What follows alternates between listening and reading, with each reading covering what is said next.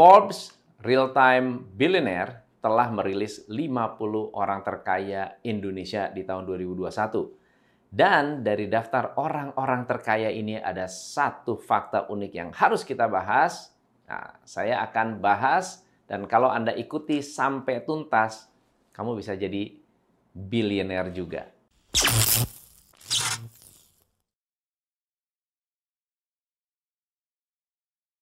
Berikut ini adalah tiga nama yang termasuk dalam orang terkaya di Indonesia. Di peringkat ketiga ditempati oleh Anthony Salim, memiliki saham terbesar Indofood. Dan sebagai penguasa pangsa pasar mie instan, khususnya Indonesia, maka biasanya orang makan mie instan merek apa pun tetap aja yang disebut Indomie. Saking kuat brandnya dan telah menjadi top of mind di masyarakat. Nah, tapi kalian tahu nggak sih total kekayaan Anthony Salim yang saat ini dimiliki? Total kekayaan beliau adalah 8,5 miliar dolar atau setara dengan 122 triliun rupiah.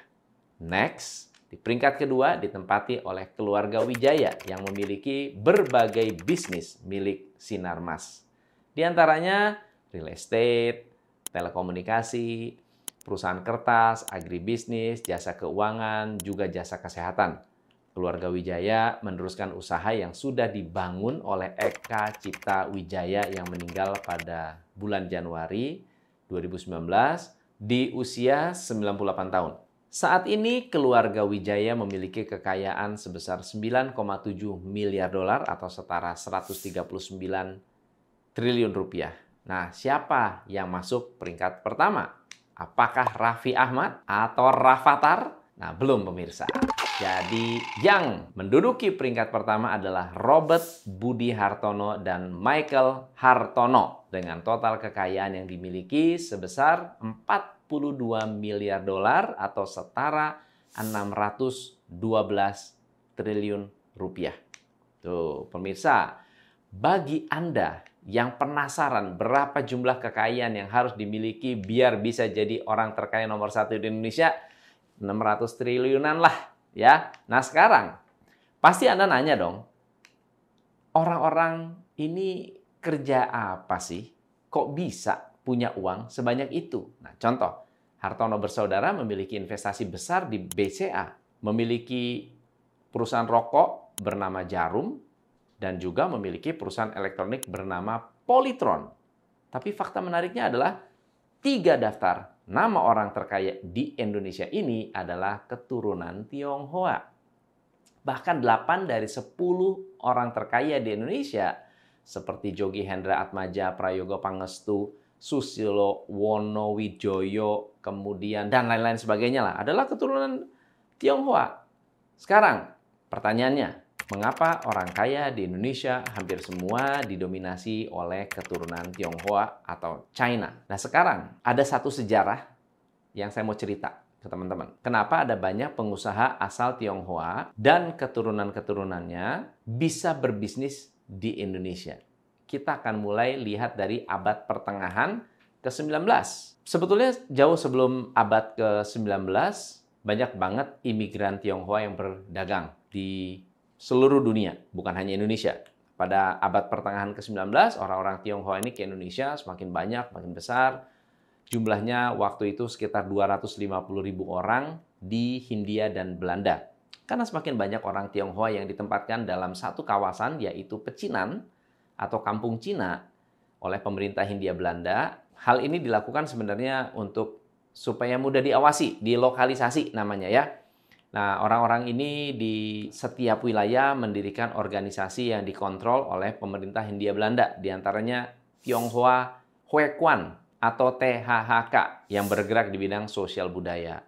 Juga ada uh, Chinese Kamar Fund Handel yang merupakan kamar dagang bagi orang-orang Tionghoa. Pembentukan organisasi ini membuat orang-orang Tionghoa mendapat kemudahan perizinan. Para pedagang Tionghoa diperbolehkan untuk menarik pajak dari komunitasnya sendiri.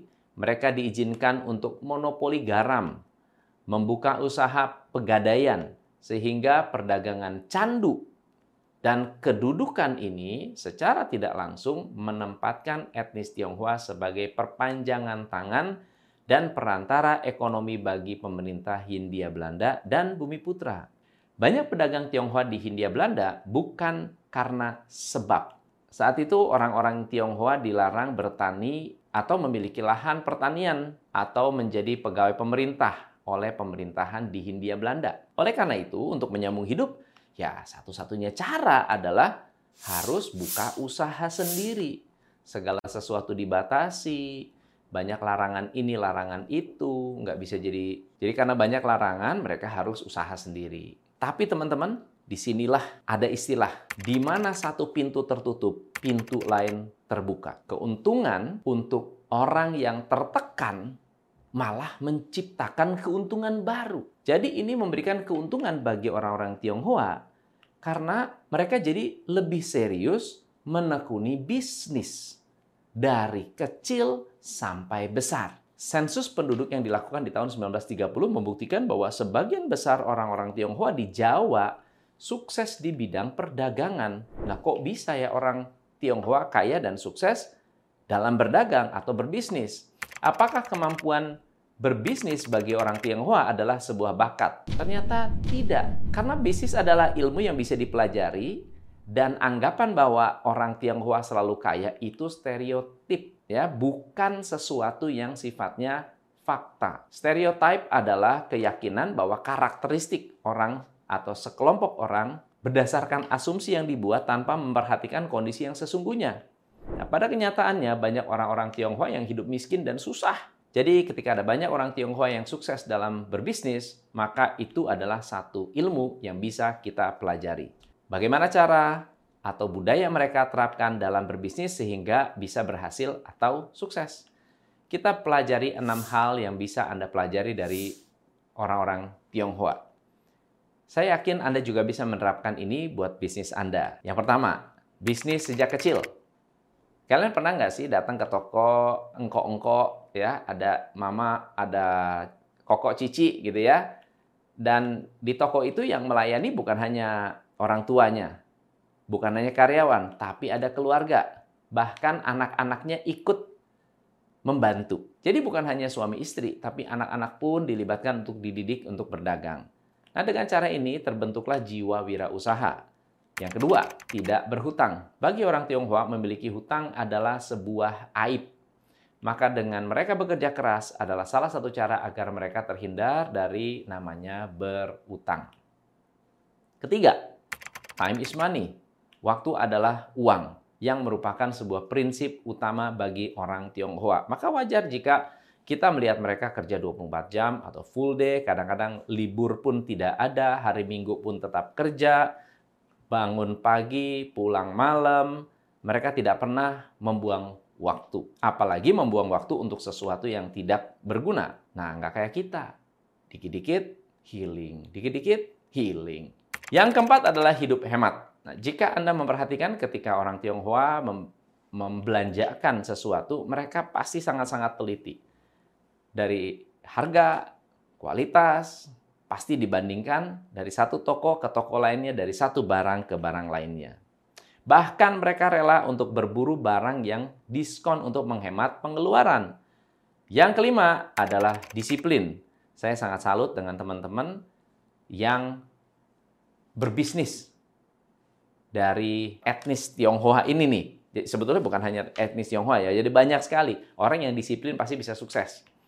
Karena kunci mereka adalah mereka punya manajemen waktu yang bagus. Mereka sangat disiplin, jam tidur, jam bangun, berangkat ke toko, pulang toko. Aktivitas ini mereka lakukan dengan sangat konsisten dan rutin, sehingga tidak ada waktu untuk melakukan hal-hal yang sifatnya sia-sia. Yang terakhir adalah memiliki second plan dalam bisnis. Saya pernah melihat, uh, membaca satu kisah yang di liput di CNN Indonesia, ada budayawan bernama Julius Tono Harisiswanto yang menjelaskan bahwa bisnis orang-orang Tionghoa banyak yang sukses. Salah satunya adalah karena selalu punya second plan. Dan ini membuat bisnis mereka langgeng. Kita mesti harus punya satu eh, etos kerja yang sedikit lebih tinggi, mengingat kondisinya sebagai minoritas ini kan eh, sedikit-sedikit eh, berbahaya. Mhm, Oke. Sehingga kita mesti harus eh, punya punya second plan atau satu metode yang lain sehingga kita bisa survive di negara ini, gitu Pak. Nah, itu dia alasan mengapa banyak orang terkaya di Indonesia banyak didominasi oleh orang-orang Tionghoa. Semoga dengan pembahasan ini bisa memberikan Anda wawasan, pembelajaran yang sedang merintis usaha. Kesimpulannya adalah bukan soal etnisnya, tetapi etos kerjanya. Kalau Anda rajin, bekerja keras, disiplin, hemat, hindari hutang, Anda juga bisa menjadi orang terkaya di Indonesia. Saya Tom MC Ifle, salam pencerahan. Hanya di Top Coach Indonesia.